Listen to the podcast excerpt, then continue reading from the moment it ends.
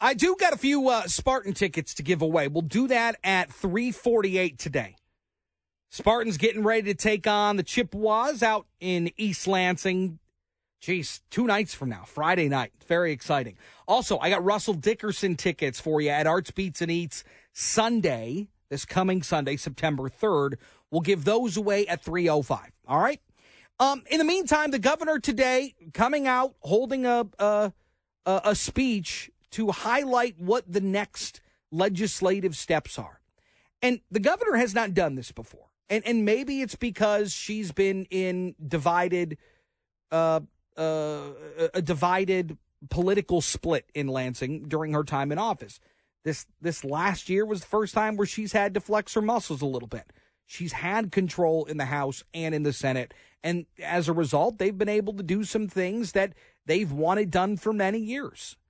And so it was a little bit unusual when the governor comes out and says, "Look, we need 12 week paid sick leave, paid leave for for businesses, for workers. We need health care reforms. We need climate change uh, legislation that would move us to carbon free. Uh, uh, we need to to codify parts of the Affordable Care Act. Now, all of those things not surprising for for a liberal governor. A little bit surprising how she came out and made it a bit of a spectacle today. Sam Robinson's a reporter for Axios. Uh, he was keeping an eye on it. Sam, good to have you. Hey, Chris, how we doing? Uh, very good. I, I I almost took this as a as a way for the governor to make this kind of a, a almost like a grand announcement.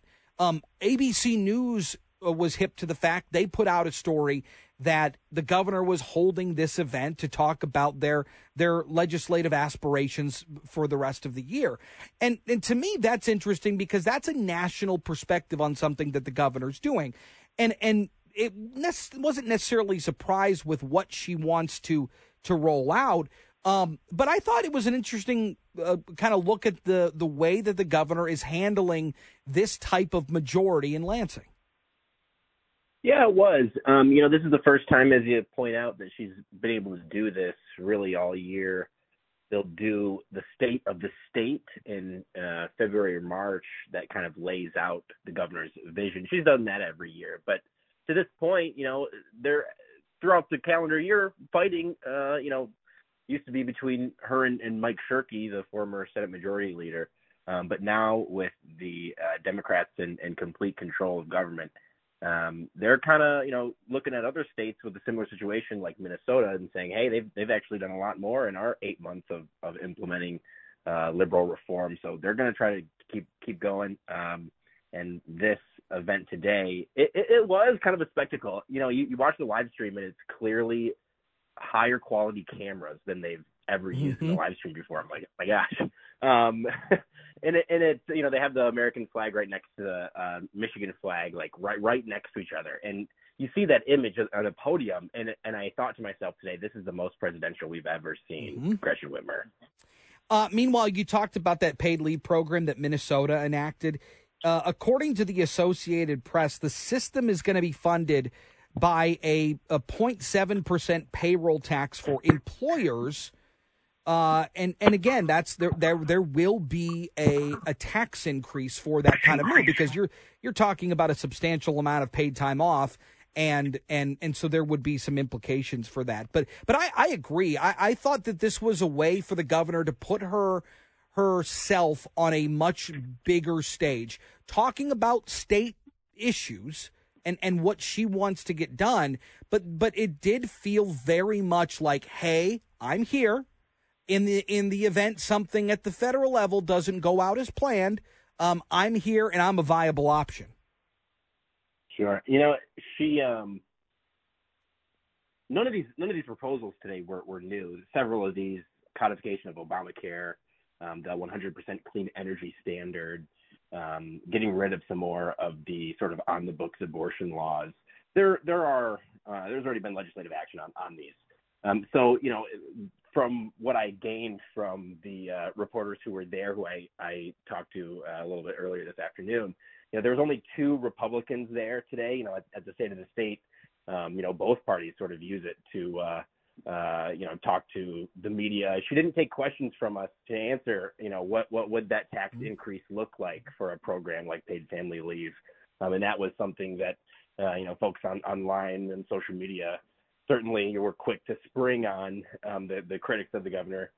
Um, so we did hear from reporters that were there. Did hear from uh, Joe Tate, uh, the the Speaker of the House, and and other prominent Democrats were there, like uh, Dana Nessel. Um, but yeah, it, it, was a little unusual, um, and and you know we're going to see more of this kind of, um, uh, you know, I guess you could say your your words, not mine, spectacle.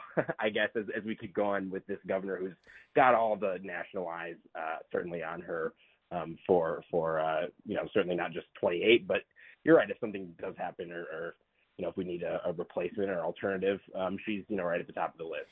I I found it to be a little bit underwhelming when when there really wasn't any substantial um, uh, kind of how to how we get here. So here are the the legislative issues that we want to tackle. Okay, but how are we how are we paying for that? How are we how where where does the the nuts and bolts kind of get in in into how we're going to get this done. And I understand it. Maybe wasn't that type of event, but for somebody who who is going to get on, uh, you know, in this case, the radio and talk about it, I got to tell my my listeners how we're getting this done. And unfortunately, we didn't we didn't get a lot of that. Where do you think? It, uh, are going to be the biggest hurdles for the governor? Is she going to encounter any roadblocks in the type of proposals that she put out today? Sure. Well, um, we've already seen opposition to the paid family leave program that uh, Senator Erika Geiss uh, has introduced in the state Senate. There's already legislation on that, and um, obviously Governor Whitmer has been very. Uh, uh, she's made a name for herself across the country, being bipartisan, working with business groups. She did it really well with COVID, maybe not at the beginning of COVID, but um, you know as we kept going on there. Um, so you know, it, it, it, will it will be a thing that uh, you know we're going to have to keep monitoring and, and seeing where those negotiations uh, land. Uh, but in fairness to the governor, you know, as you point out, these sort of um, you know state of the state or this what's next address, they're only going to outline the proposals. Um, you know, we'll we'll find out more in in the months to come, probably September, October, November.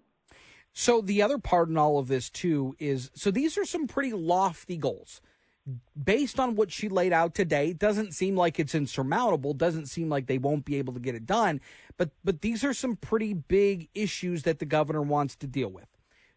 With all that being said, they're actually going to have to go into winter recess early because they've decided with the, with the DNC to move the Michigan primary earlier in the calendar year into February. Um, and because of that, in order for that to be uh, taken into effect immediately, they have to adjourn 90 days before. are, do you see a scenario where they're going to be able to get all of this done kind of in a truncated timeline? Uh, no. Uh, you know, they could, um, but they'd be foregoing a lot of other proposals that they had mapped out. You know, today we heard nothing about transparency, and that's something that voters last November actually voted for in, in Prop 1 is um, instituting a financial disclosure of some sort for legislators. Uh, there's a deadline on that. Uh, it's the end of the year.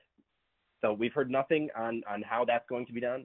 Um, so, you know, it could happen. Um, it's, just, it's all up to priorities for, um, for the Democrats who find themselves in control for the first time in 40 years and are probably saying to themselves, wow, you know, we've already done so much. Um, you know, what's next? Uh, that's what the governor said today. And I'll tell you what, I, I, I do think that uh, most of these that she outlined, the Obamacare codification, um, the the clean energy standard, um, mm-hmm. and and yes, the, the, paid sick leave. I do see that there's possible scenarios to get those passed and through uh, before they take off, even if they yeah. take off. Early. And, and there is certainly a lot of priority there for the governor and the Democrats. Uh, Sam, appreciate the time as always. Thank you. Got to take a break. More next.